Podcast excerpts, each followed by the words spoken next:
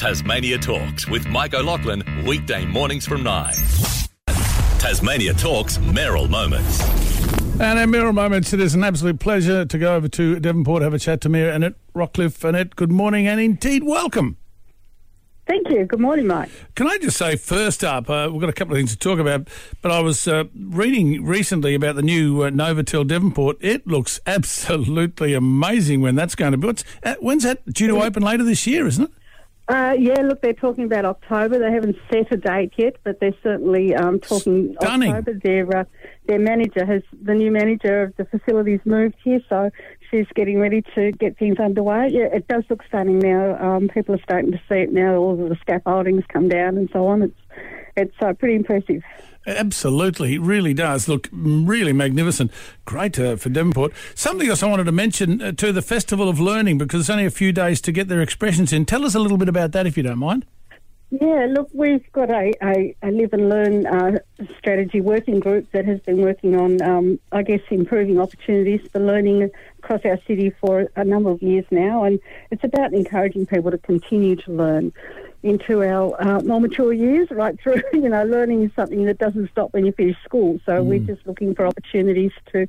Um, we're asking for organisations and groups to offer, I guess, opportunities to our community to maybe learn something new, to perhaps try a new sport that they, they offer, to um, go to a club meeting to see what you know what sort of things that they do, those kind of things. So keen to hear from groups in our in our city that can offer something during September as part of our Festival of Learning. And expressions of interest must be sent to Devonport City Council by 5 p.m.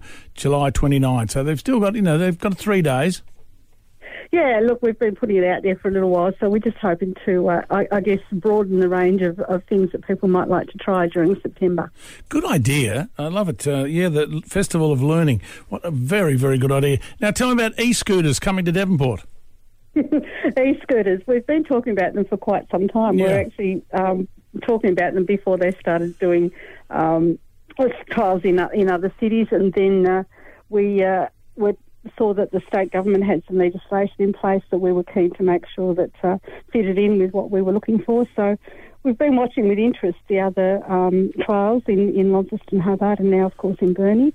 Uh, we did agree last night that we would um, allow them, but we're going to restrict them to our recreational trails. So, as in our shared pathways, our, our recreational walkways, and so on. So, that'll be interesting to see whether any of the e-scooter proponents are prepared to come to our city under those um, circumstances. Um, it may limit what they want to do. So, we're going to put that out there as an expression of interest and see what happens. Yeah, it's it, certainly they've been. It's it's well, it's it's got a little bit of controversy uh, uh, in in where it's been Hobart and Launceston, etc. But uh, certainly uh, we still see a lot of people um, on them. But the reality is, you sort of see ninety nine percent of them don't wear a helmet. That's the interesting part about it. And it must be difficult for the police to try and uh, you know, they're busy doing every other thing, trying to put say to someone put a helmet on your head when you're on a scooter. But I mean, um, they seem to be quite popular, and uh, obviously the miles they've done, and which has been proven to be out there. This, they've done thousands of miles. They can say that on their apps anyway. Yeah, look, we, um, as I said, we've been watching with interest, Yeah. um, and certainly um, views are, are, are quite uh, broad on, on whether we need them or not. Um, so we've uh, made the, I guess, specifications fairly tight. It'll be interesting to see whether any of the e-scooter proponents are prepared to come to our city under those conditions. Yeah, well, it's good that you've made those conditions. I totally agree with you. Tell me about Devonport Jazz.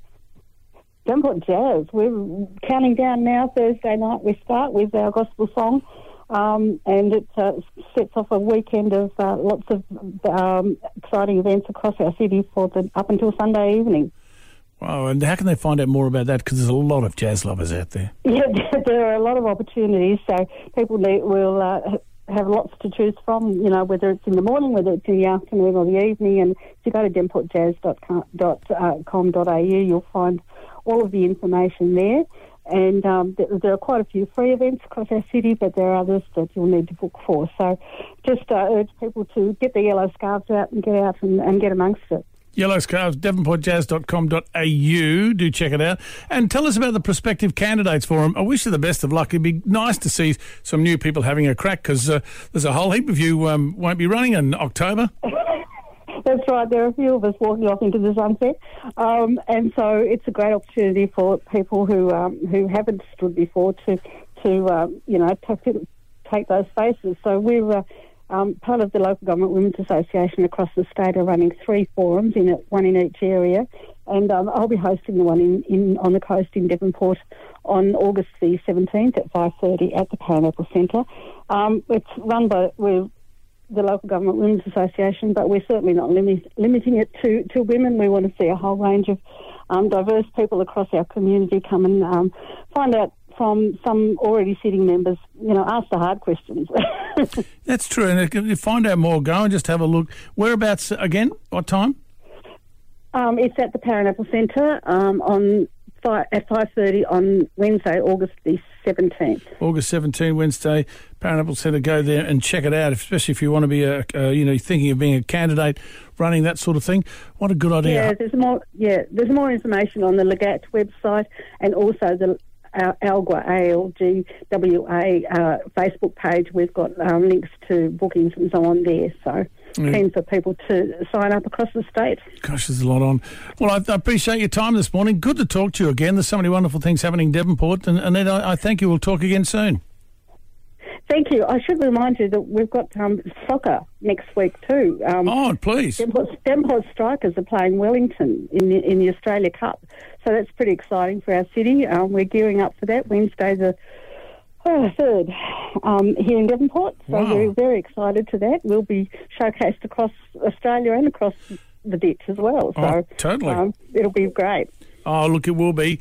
Uh, gotta love the sport. And it, gee, there's a lot on. Thank you so much.